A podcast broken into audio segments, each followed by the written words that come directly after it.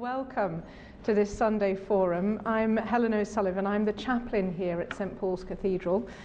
Um, and we're very pleased to welcome this morning Margaret Whipp, who um, we crossed over in Oxford some years ago. So it's lovely to see Margaret again. Uh, Margaret's lead chaplain at the Oxford University Hospitals Trust and was a consultant oncologist for many years. And we're going to hear about uh, her book, The Grace of Waiting. Advent, as we start Advent um, today, it's a natural time to stop and to reflect as we wait and contemplate the joyful coming of Christ at Christmas. But waiting is not always chosen or joyful for people facing illness, old age, or many other frustrations of everyday life. And actually, interestingly, I, I managed to read this when I frustratingly caught laryngitis about uh, a week and a half ago, two weeks ago, and was laid up for a few days and had to wait for my voice to come back. So it was lovely companion during those long hours. Um, so Margaret knows much about the struggles of life's waiting time as she practiced for many years as a consultant oncologist and as director of palliative care services. Since ordination, she's taught pastoral theology at the Anglican Clergy Training Colleges Cranmer Hall and Ripon College, Cuddesdon. And after 25 years in ministry, during which time she shared in parish ministry in the Diocese of Sheffield, my hometown, and led the university chaplaincy at Oxford Brookes, she moved back into the NHS and now leads the chaplaincy team in Oxford, where there's a 10 strong ecumenical and interfaith team of Christi- Christian and Muslim chaplains. So to hear she's talking to here today to talk to us about her new book, the grace of waiting, learning patience, and embracing its gifts. Margaret will speak for about 40 minutes or so, and then we'll have some time for questions and answers, and we'll finish promptly at 2 o'clock when you'll be able to buy a copy of the book, and we have a discount price for you today. So, would you please welcome Margaret Whipp?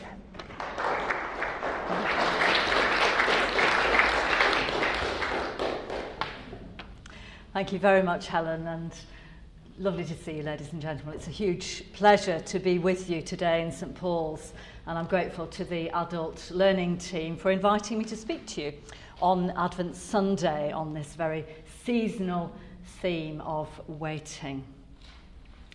Waiting is an essential aspect of our human experience as creatures in time how we move through our life in time, and how at times that life just seems to be put on hold, as for whatever reason we're obliged to wait. When we read about time in the scriptures, we come across, you probably know, two different Greek words. There's the word chronos, which refers to time that moves along, as we called chronological time, the time that just keeps, keeps on moving, keeps on moving in that steady clockwise forward propulsion from day to day and year to day, year. And then there's the word kairos, which is the sense of time that has a deeper and more spiritual meaning of particular significance for us now in Advent. And it's the opportune time, the moment in time, if you like, the fullness of time, the point of intersection between time and eternity. And that more mysterious sense of time, perhaps of God's time, is something that we're drawn to ponder more deeply in Advent. And it's something of that spirituality of time that I wanted to explore and to try to embrace through the very practical and very demanding challenge of waiting. How can we reclaim what I call the grace of waiting? How can we learn to embrace patience amongst those everyday frustrations, those frustrations of everyday life, as well as the more immense challenges of suffering or sickness or caring, old age, death? And the grace of Advent, I believe, gives us that hint that somehow in all of our waiting, we are waiting on God. Now, I could stop there because that's actually the, the core of my message. That's what the book is about. But we have 40 minutes to open up this topic together and share some of the themes and the reflections that I look at in the book that I've drawn from my years mainly of experience in hospital ministry and the enormous spiritual challenges that that brings before us and the life lessons that I've drawn from it. So let me begin then. Um, 30 years ago, the year 1997, NHS doctors were still wearing white coats, remember that? In their hospital clinics. And I remember the scene, preparing perhaps to meet the first patient in an oncology clinic in the morning, opening up the clinic door to see a waiting room of faces before me. And there they're all sitting, the ones that we call patients. Each face a picture of this human, this spiritual, this perennial reality of waiting. Children playing quietly or not in the corner, adults watching, distracted in their serried ranks of chairs, a man fiddling with his phone, and a woman sighing over her crossword. But the minute the door opened, every pair of eyes, just hungrily, turned towards the door. In, 19, in 2005, the, the poet Julia Darling died of breast cancer. And she made her name as a poet in that interim period, that waiting period between her diagnosis and death, as an artist and poet of the experience of cancer, the uncertainty, uh, the lack of control, that condition where every day is a kind of waiting, unchosen for sure, but not always without hope or purpose. And for her, never without creative possibilities. And this is one of her poems which I love, and you'll, you'll immediately see why. It's called A Waiting Room in August. We've made an art of it. Our skin waits like a drum, hands folded, unopened, eyes are low watt light bulbs in unused rooms. Our shoulders cook slowly in dusky rays of light. This morning we polished our shoes so that they should wait smartly. Our, legs, our wigs lie patiently on our dignified heads. Our mouths are ironed. Acute ears listen for the call of our names across the room of green chairs and walls. Our names those dear consonants and syllables that welcomed us when we began, before we learned to wait. Call us to the double doors where the busy nurses go. Haven't we waited long enough? Haven't we waited beautifully? Rather wittily as well as poignantly, for me, Julia Darling captures our whole theme for today that sheer art of waiting, waiting beautifully, or as I would like to say for us in Christian terms, waiting gracefully. And that's the theme that we try to come back to in our church year, in Advent, Lent, the seasons that are the run up, the waiting time before our big festivals, when we remember and pause to think of the importance and the sheer necessity of waiting. It's hardly fashionable, though. In our age of instant gratification, to be honest, nobody likes to wait. I work in a very busy NHS trust where everybody hates waiting. So we have digital systems in place to monitor waiting times at every opportunity. If somebody attends a clinic, we measure the minutes that they spend waiting for their appointment. If they come to the ED, we measure the hours it takes for them to see a nurse or a doctor. If they have cancer or they need surgery, we measure the days or the weeks so that we can see whether we are meeting our waiting targets. And we have statistics to gather and to report. But the overriding goal is to reduce or eliminate the time spent waiting for active care. And the idea that waiting is often necessary or even potentially valuable seems desperately old fashioned and quite unpopular. History, I'm sure, will judge us to be a terribly impatient generation. We're in such a rush, so much of the time, so full of busyness and hurry. Our time, my time, is so precious that we count instant gratification as a birthright and waiting as nothing more than a problem, a nuisance, an interruption in the stream of life, a kind of irritating pause button because it breaks our illusion of cheerful control and continuity. And yet, of course, the truth is that so much of our life is spent in waiting, not only when we're sick, but in many everyday circumstances. This morning, waiting for the rain to stop, waiting for the lights to change. We may be waiting for exam results. We may be waiting for love we may be waiting for the computer to reboot. We may be waiting for a ceasefire. We may be waiting for a holiday. We may be waiting for a creative idea to develop. We may be waiting for a baby.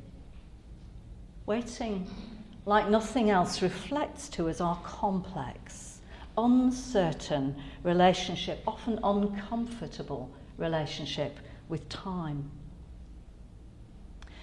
And over the years, I've been intrigued when I've met people who challenge this, this rush and this hurry and have deliberately tried to create an alternative mindset, a more graceful approach to waiting. I remember speaking once with a young man. We were queuing together in, in a refectory. He was a young uh, minister from the United Reformed Church. And he told me that many years before he had made a decision, I think it was a, a Lenten discipline, that whenever he went shopping, he would always choose the longest queue at the checkout deliberately. Instead of huffing and puffing about the necessity of waiting, he would embrace this small but telling discipline to gather his peace and patience and wait. And it was his little act of unforced obedience that, that intrigued me.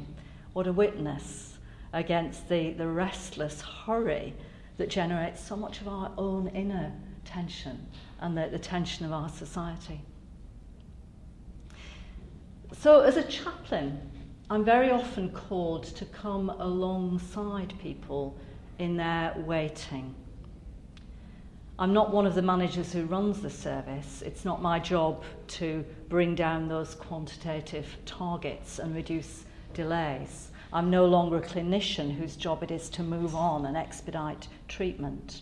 My role is patient and personal to have an eye to not the quali- quantitative length of waiting, but its qualitative depth, the meaning, the potential value and strength and my ministry is to sustain and support the waiting soul, the person who must grapple with this anguish, this temporal uncertainty, and together to try and chart some path of graceful waiting.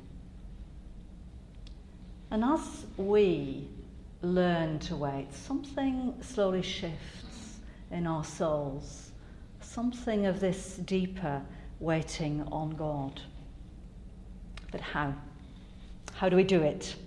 I've been trying now for, for years in conversations with people, grappling this question in my own life as I've come up against roadblocks and things that have stopped me in my tracks. Digging deep into this experience. What is it?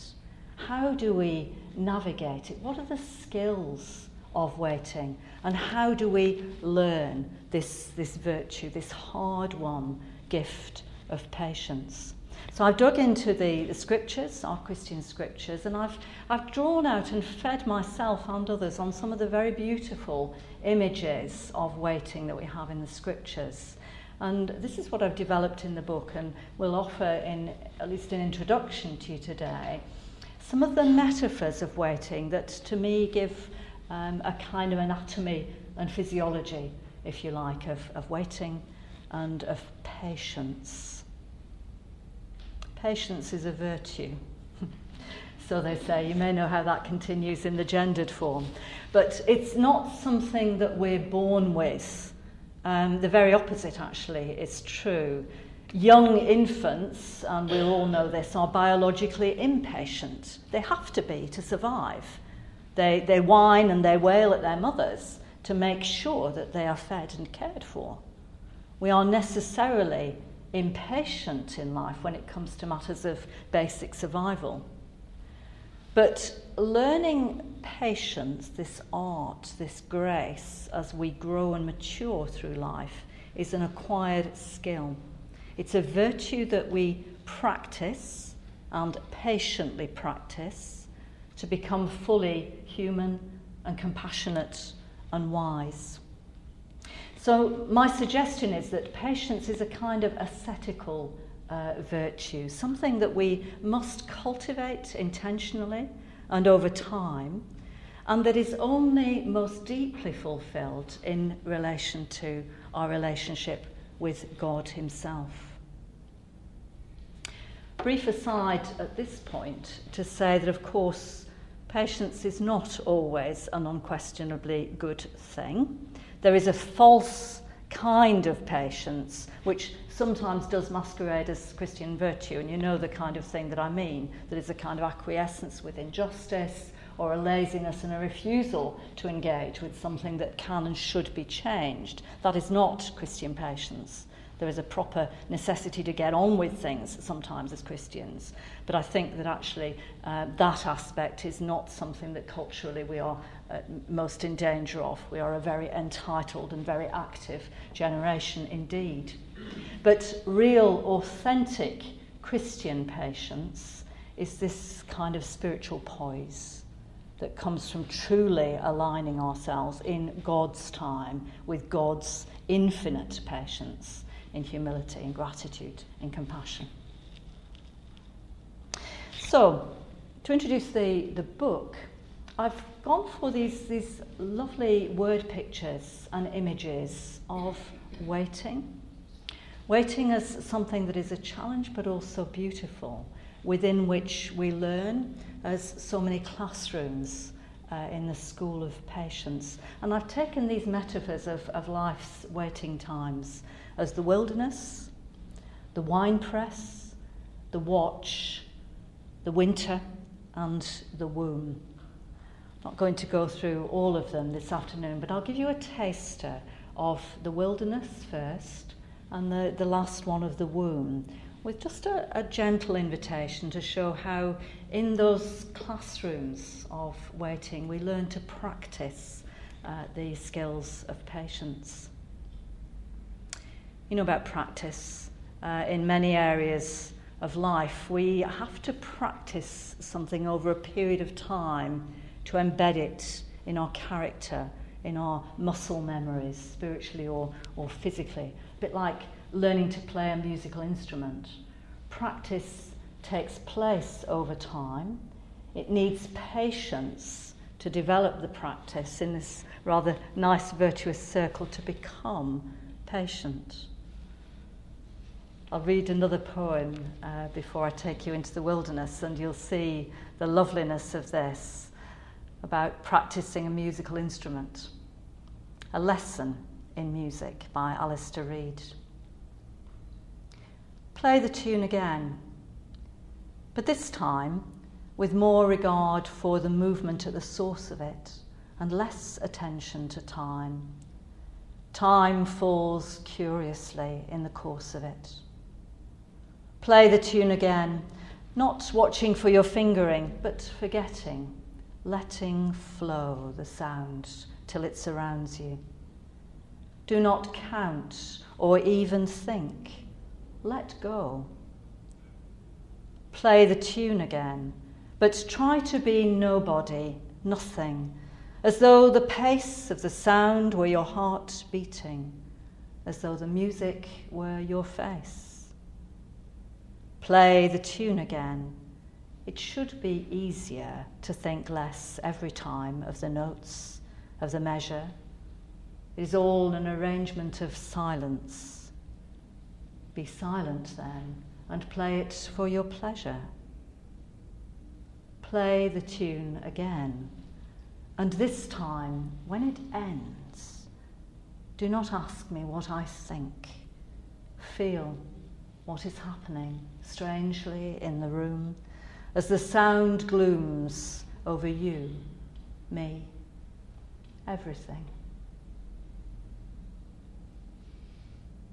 A lesson in life, in practice, in time, in patient building and waiting. We wait in life's wilderness. My friend Steve lost his job and he's in the wilderness of waiting, going nowhere, terrified of this trackless no man's land, all his familiar securities swept away. Joan has just finished her cancer treatment, tired, shockingly weak, out of touch with the stream of life that's gone behind her, not knowing what lies ahead, having to wait to know will the treatment have worked or will she be one of those for whom her cancer comes back? Mary's waiting in a miserable marriage.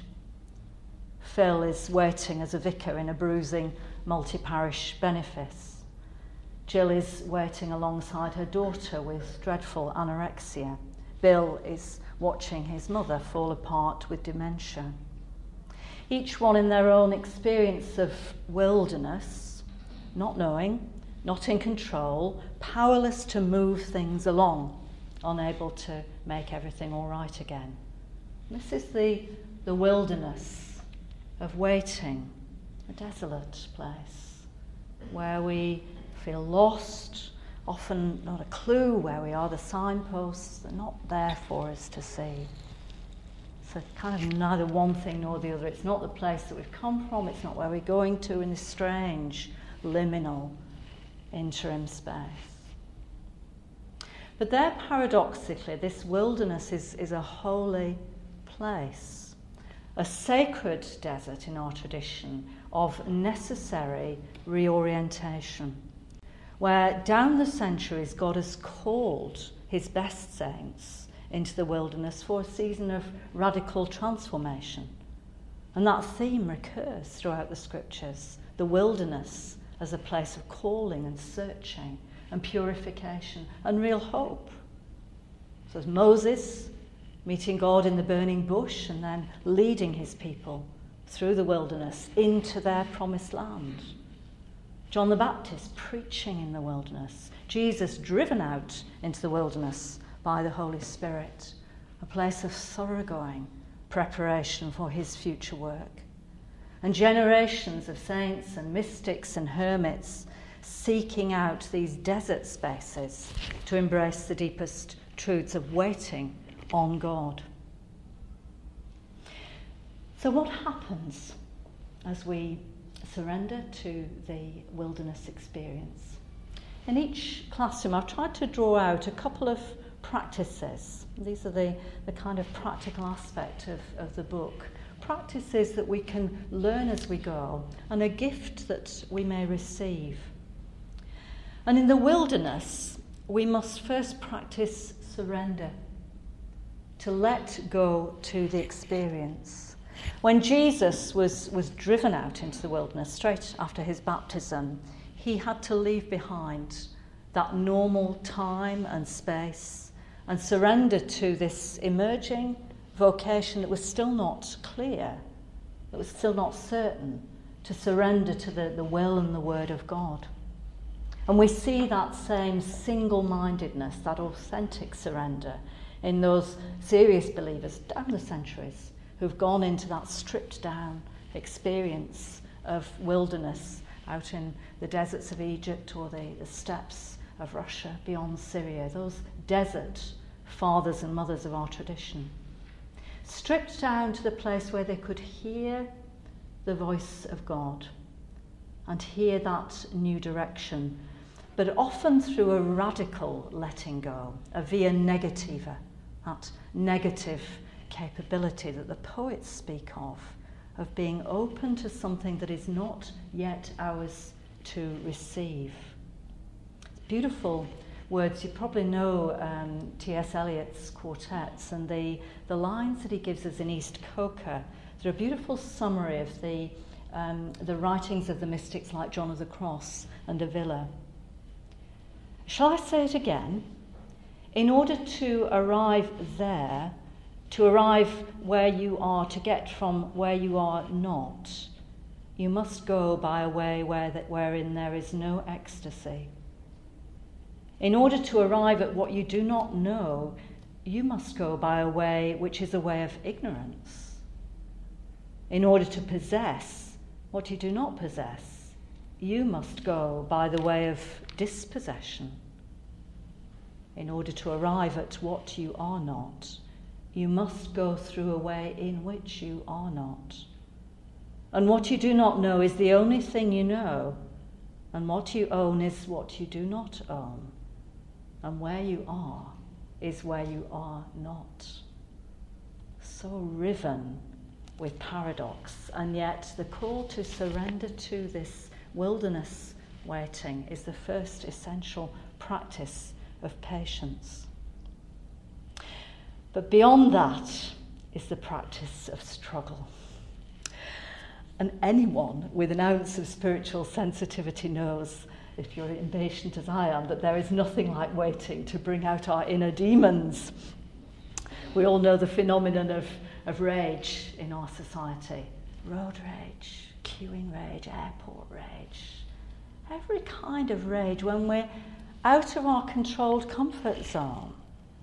And all those demons come racing out to the surface, erupting. Somehow we've gone beyond the edge of the soul. And the self hatred or the anger or the fear or the pride or the jealousy, whatever it is, comes pouring out for us to see it exposed. And we must battle with our demons in these waiting periods. At least that's how it was for Jesus. The wilderness is a place of profound struggle, hand to hand combat with the, the wild beasts of temptation, as the Gospels describe it. Of course, in our generation, we would rather distract ourselves. So when we wait, we do our sudokus and we twiddle with our, with our iPhones. We prefer this shallow distractedness to actually seeing the demons face to face and struggling with what is exposed by our waiting be that our powerlessness, our insignificance, our loneliness, our sheer, utter dependence on God. And I believe very urgently in, in our impatient generation that we must learn again not to waste these struggles of waiting. Anybody can fritter their lives away in, in distraction and dissipation. But to grapple with the demons and to overcome them is the particular grace that is given to those who are called into the, the desert. James writes, Come close to God, and he will come close to you. Resist the devil, and he will flee from you. But we must resist. We must engage that struggle and not hide from it. So there's a practice of surrender more passively, there's a practice of struggle more actively.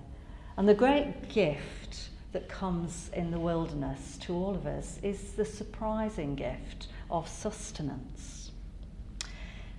The rich fruit of patience that does come and sustain us through these times. And again and again, we read this in the scriptures the sheer, lovely, unexpected gratuity of those wilderness times comes shining through. The gift of manna and quails in the desert, water streaming from the rock, prophets who are fed by ravens, Jesus himself attended to by angels. This surprising generosity of the desert periods of life when we are waiting and grace comes to find us in a barren land. Isaiah writes, The wilderness and the dry land shall be glad, the desert shall rejoice and blossom. Like the crocus, it shall blossom abundantly and rejoice with joy and singing. For waters shall break forth in the wilderness and streams in the desert. The burning sun shall become a pool, and the thirsty ground springs of water. So that's the kind of pattern.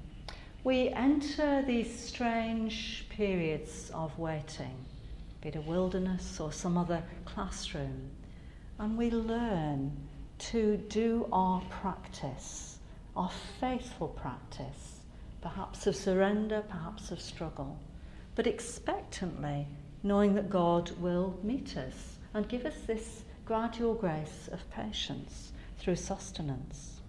And what I, what I urge in the book and, and I encourage myself through life is let's learn these lessons now. In the, in the shallow, easier areas of life where, you know, just little bumps along the road, just little frustrations are enough to destabilise us. Let's learn to be patient now so that when the big hold ups of life really stop us in our tracks, we have the grace to draw from for the major challenges that come along. And in the book, I give some little exercises, spiritual exercises, different kinds of prayer or journaling or some kinds of physical exercise that involve the body and the mind. There's contemplative baking in there, there's all kinds of little exercises. But just to help us to explore um, this protractedness of time and what it is for us spiritually and in our physical as well as spiritual muscles to be more graceful about our waiting. So I'm not going to describe all the, um, the other metaphors in the book. I've given you an example of the, the wilderness. I go on and talk about the wine press of waiting, the pressured, the anguished times, the, the arduous times of life where we need to learn real steadfastness, the watch, slow watches of the night um, alongside Jesus in Gethsemane, or others in their waiting and grieving, learning compassion as much as anything. The cold winter seasons of life, when all the vitality seems to have just gone completely underground, and we, we must survive somehow with our, our rootedness and our resilience.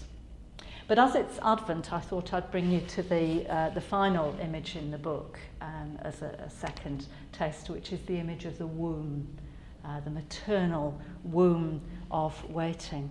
Beautiful, beautiful and fruitful, fertile uh, image. The womb of waiting, where good things take their time. A friend of mine, it wasn't uh, Rosie, sent a photograph of, of a new baby, gorgeous little chap, dressed in this sweet little uh, blue bodysuit, and the caption across his chest said, I've just done nine months inside. it's a lovely one, it said it all. It took that long, and the story's only just beginning. Teilhard de Chardin told us to trust in the slow work of God and this is our Advent theme of waiting alongside Mary for the birth of her son, waiting with all God's faithful people for the coming of the kingdom, waiting for that song of the angels that we long for, waiting for the birth of a new age. Every generation knows that spine tingling, waiting for the immediateness of human birth and for that ultimate rebirthing that God is bringing about. And the maternal womb, this archetype of loving, labouring, painful, passionate waiting, life giving power, and sometimes searing pain brought together. In this place of slow but necessary unfolding, a place where all the natural Ebbs and flows of life's rhythms work themselves out month by month and year by year as we continue the fertility of our natural and spiritual lives. The Psalms were written well before we had three dimensional ultrasound, but you know that lovely image in Psalm 139 where the psalmist is able to reflect, you know, before I was in the womb, you knew me. You, it was you who formed my inward parts. You knit me together in my mother's womb. And that takes time. From that first little ball of cells that finds its way into the womb, makes the placenta. Little embryo seeking its support and its nourishment, slowly growing the axis of a spine, little limbs appearing, little heart beating. We love to see the, the ultrasound images as this begins to take place. The little fingers and thumbs that will grasp onto the mother's hands, all taking time to unfold, to go through their necessary stages. Nothing can be skipped along the way. Everything has to happen in its order. And so it is with so much of life. Relationships take time. Wisdom and insight need to deepen. Vocation needs to come to fruition. We need to respect the rhythms of our own and other people's lives and needs and hopes and fears. So let me draw out from this beautiful theme a couple of practices again, just to tease you into thinking so, how do we practically do this? And these are tender and, and maternal images that I hope you'll, you'll grasp. We, we need to practice noticing, noticing gently what is, what is happening expectantly in this waiting time. You know, that lovely moment of noticing the first quickening when, when a baby, are they moving? Or, are we noticing it? Just that huge expectancy. Is something actually moving inside? The first eagerness of that. Or the farmer scanning the fields to see, or the gardener for that matter, to see those first little green shoots popping up. Are they there or are they not? You know, just, just noticing those very first things. Behold, says Isaiah the prophet, behold, I am doing a new thing, says the Lord. Now it springs forth. Do you not perceive it? Notice. And when we're, we're noticing we're coming into a relationship with something which is not quite yet there, it's there, but it's coming. And this is, I think, one of the beautiful secrets of waiting. There's an angry and a, and a wasteful kind of waiting that is all tension and frustration.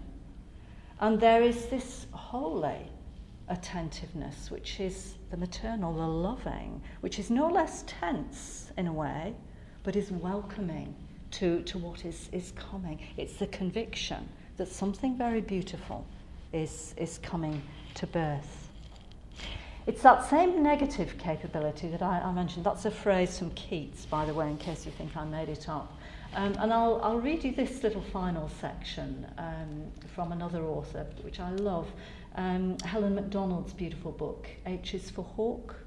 Um, and she writes in this about how her father trained her to wait to see a sparrowhawk. She had to learn to be patient, to notice. For a while, she writes, it had been exciting to stare into the darkness between the trees and the blood orange and the black, where the sun slapped crazy paving shadows across pines. But when you are nine, waiting is hard. I kicked at the base of the fence with my Wellington feet, squirmed and fidgeted, let out, let out a sigh, hung off the fence with my fingers. And then my dad looked at me, half exasperated, half amused, and explained something. He said, It was the most important thing of all to remember this that when you wanted to see something very badly, sometimes you had to stay still, stay in the same place, remember how much you wanted to see it, and be patient. He was grave and serious, not annoyed. What he was doing was communicating a grown up truth. But I nodded sulkily and stared at the ground. It sounded like a lecture, not advice, and I didn't understand the point of what he was trying to say. Noticing is a very grown up skill indeed, but how beautiful to have that poise and that attentiveness to what is surely, surely coming to be a commitment to the future which gives our love in advance. And along with that, in the womb goes the practice of nourishing. This is the perfect image for the womb that is designed to nourish new life into its fullness of growth deep down in the dark places of the womb, all those tiny microscopic little blood channels that carry food and water to an embryonic child. An image of how every kind of healthy waiting requires sustenance and nourishment and nurture along the way. I may be waiting for a clearer sense of, of the way forward of my vocation in life, but as I wait, I nurture my talents. I may be waiting for some idea, some project to, to become more clear, to, to take shape. But as I wait, I nourish my imagination. If I have to wait for the weariness of ill health to pass or family tragedy to work its way through and ease, as I wait, I replenish my spiritual energies. And when I come to wait for the finality of death, to go home to God, then as I wait, I construct a loving legacy. Nourishing our souls, nourishing and nurturing the spiritual resources of others, incubating the germ of an artistic idea. These are the motherly tasks of many of life's necessary waiting seasons, like the good farmer, tending patiently the earth, feeding and nurturing for God's unknown unreckonable future. And that grace and that gentleness comes, you know, again and again in the parables of Jesus. Seeds silently growing in the earth, the leaven slowly working its way through the whole lump of dough. Nothing can be gained by forcing the pace, but patient, nourishing, waiting. And for us, deeply anchored in Christ Himself, the vine. Uh, the, the image in John's Gospel, the, that phrase, to abide in me, the Greek word is very similar to our word for remaining. Just staying there, just joined up with those roots deep, deep down, so that we are nourished for what we are able to give out deeply to others. Nearly there. There's a gift. As a chaplain, I sometimes draw a deep breath and all my courage and look somebody in the eye and say, Is there a gift in this? Is there a gift? And almost always, something is named that is a very precious gift of patience, even in the worst of waiting. The gift of naming is that wonderful culmination for, for all parents. Um, his name shall be called Wonderful Counselor, the Mighty God, the Everlasting Father, the Prince of Peace. When a baby comes to, to its fullness of birth, there's the lovely privilege of naming a child. As a chaplain, I'm often there for a baptism, not always in, in easy circumstances. But my goodness, the look on parents' faces uh, when they look first into the eyes of the child and give with great care, with great individuality, the name. What's in a name? In the scriptures, a great deal in a name. As we give a name, we are naming a person, a future, a hope, uh, often with huge resonances of God's promise. in the scriptures, remember that names are often proclaimed by angels. Uh, the name of Christ, the name of many of the prophets, full of blessing and promise. Paulo Freire says, the naming of the world, which is an act of creation and recreation, is impossible unless it's infused with love. So we name. We name our blessings. And I hope as we learn and practice patience, we can name not just that we have become more patient people in life, but that our waiting has brought us in touch with the God who eternally waits for us. God who is long suffering and full of mercy. The God who has waited for us from the dawn of creation. The God who hangs on the cross to wait for us. The God, the Spirit, who waits with all creation groaning for its final revelation. Wait for the Lord, says the psalmist. Wait for the Lord, be strong, and let your heart take courage. Yea, wait for the Lord.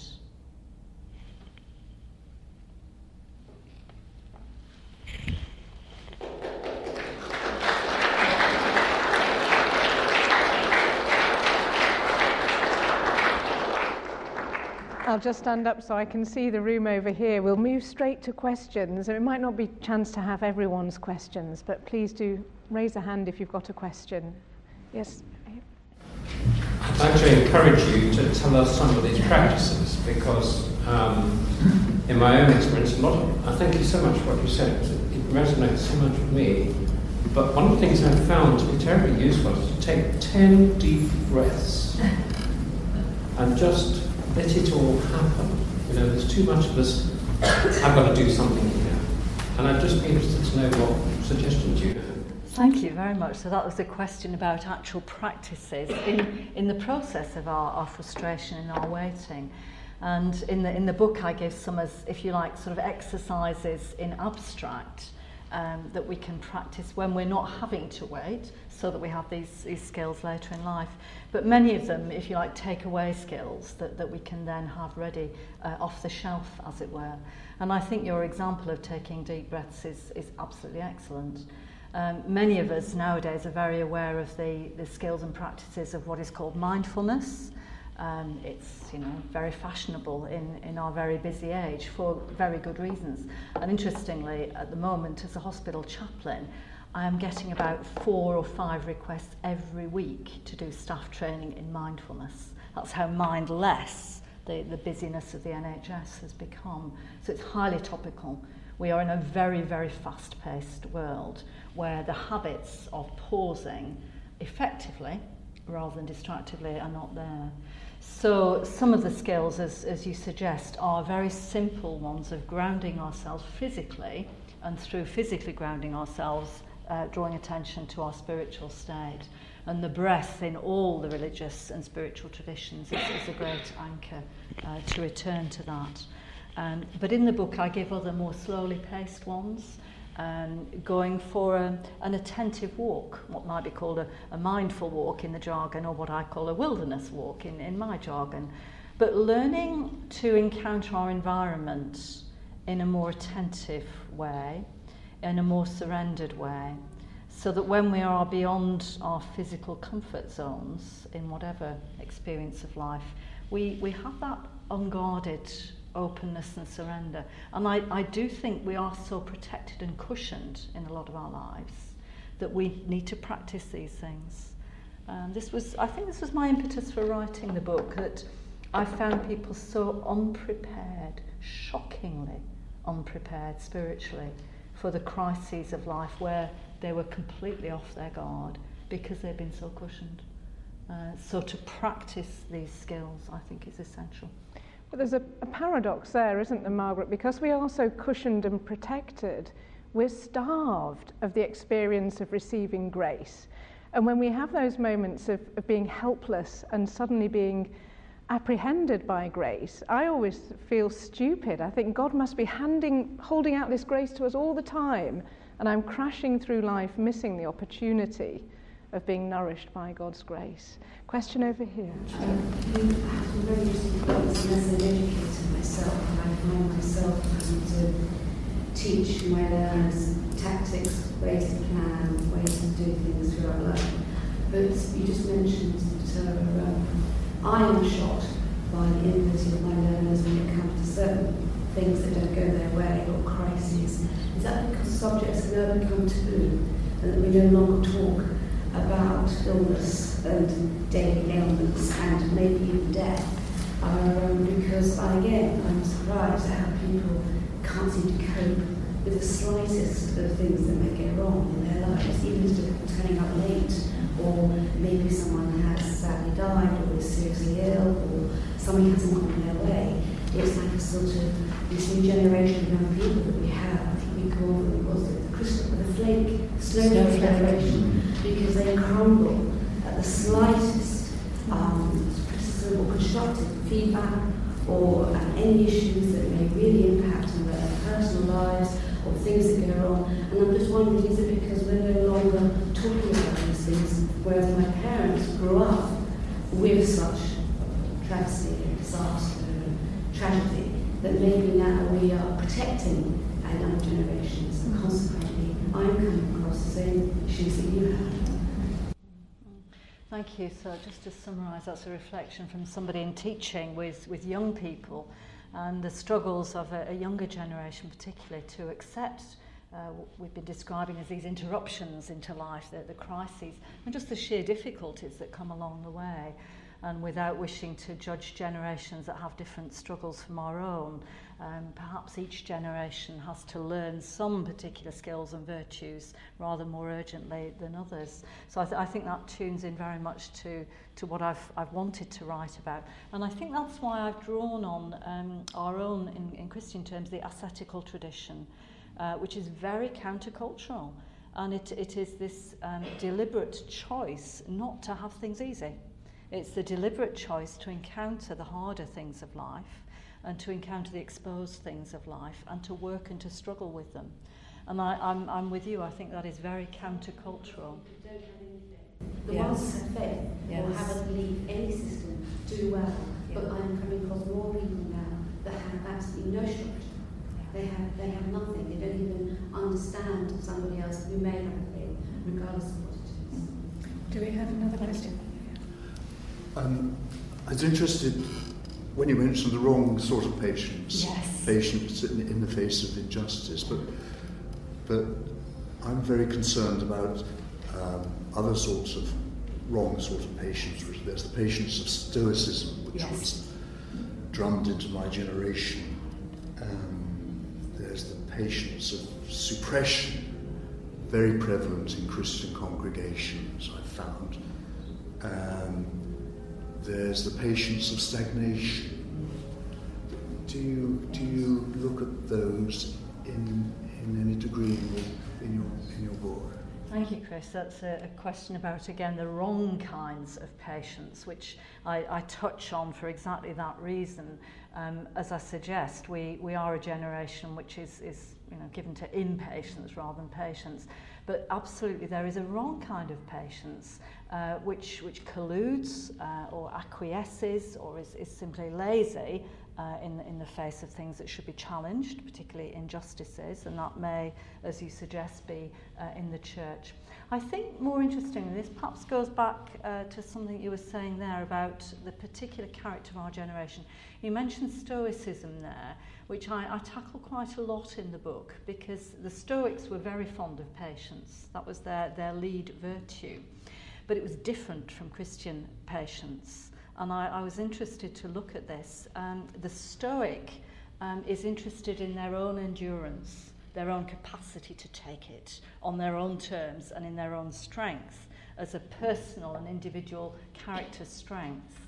And a fully Christian patience is, is not an isolated kind of macho patience of that sort of stoic fortitude. It's a deep reliance on God, as, as Helen was saying, and on God's sustenance. So there is a, a much more relational, a much more tender, a much more dependent uh, form of Christian patience, which um, softens the soul rather than kind of hardens it up for, for conflict. And I, I think, again, our generation has a bit too much of the hardness and the stoic. And if we do try to gain virtue in our generation, it's, it's often through trying to prove it in some way. I'm thinking again of your secular younger people. Um, whereas to have this deeper sense of a loving and trusting dependence on God to provide for us, I think is a very deeply Christian uh, thing, which is proved uh, through a life of grace. So that's, that's how I disentangle those aspects. There's a lot more we could say, but um, I think that is an important distinction. Thank you. Now, I think we could all do with just having a conversation with you all afternoon, but just so we can get as many questions in as possible, do keep your question as short as you can. Is there any anyone else who'd like to? Yes? Um, thank you for your talk. I think the business community can benefit from it because for the past few years, there's um, a lot of hype around this idea of failing fast. And so you'll see entrepreneurs, um, even people in the corporate world, launch projects and very quickly um, move to something else without taking the time to you know, understand what, what can be learned from it or how it can be you know, adapted into something perhaps bigger. Um, so I, I, wasn't, I wasn't sure if the NHS trusts her with, with regards to the projects that, that they might work on message around patience is received. What a very helpful comment, thank you. So that was somebody observing from the business community uh, our impatience to, to move on too quickly, particularly from failure, and not to pause uh, to learn from the, the lessons. Um, I don't tackle that uh, directly, but it, it reminds me of some of the reflections uh, I developed in the section on the winter uh, when something has been lost. And in my context, I was mainly thinking about it in terms of bereavement loss, uh, where there is an irrevocable loss. Something has gone and it is not going to come back. And we, we have to withdraw into that winter season um, where it is cold and it is fruitless for a while, and all that can happen seems to be driven way below the surface. Um, but in those seasons, something very important of processing uh, takes place. And for me, um, and I would be interested in a longer conversation with you about this in terms of business models, I, I try to draw very much on the natural seasons of life because there's so much to teach us. We, we are creatures of rhythm and of time, and we are not made to rush on until what has died has had the chance to die back. And in, in nature, um, you, you, you may know this, that there are certain plants, you know, if they don't get a cold enough winter, when it comes to spring, they're not going to grow properly. And that would be the same in, in business cycles. If you haven't actually allowed that which needs to properly die, it will, it will go rotten on you. The same sort of rottenness will take hold for the next, next thing, and you carry on then the, the contamination, if you like, of the past into the future. So we need these um, sterilizing, purifying seasons before we rush on. Perhaps that's a way we could develop. That's very interesting. Thank you for, for that observation. Just time maybe for one more question. In fact, we're nearly at two o'clock. Margaret, why do you think we're so bad at learning this? We're, it's extraordinary that um, we seem to put ourselves through the mill of this again and again. Um, yeah, why do we as human beings make it hard work? It is hard work. Um, nobody likes hard work. It, you know, it's back to the it's back to the piano playing analogy. You know, did you do your exercises? No, quite. and I, I, I'm sympathetic to this. I, I, I mentioned en passant. You know, we are actually wired to be impatient. Um, there is a drivenness in us that has to survive. So I, I think we must be gentle with ourselves as we learn these things.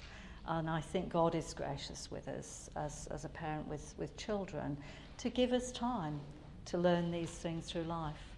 So maybe my, my parting shot would be let's, let's not be hard on ourselves or other, but give ourselves time to, to learn and grow in patience as we mature. Thank you, and thank you very much for giving us your time today. Can we thank Margaret?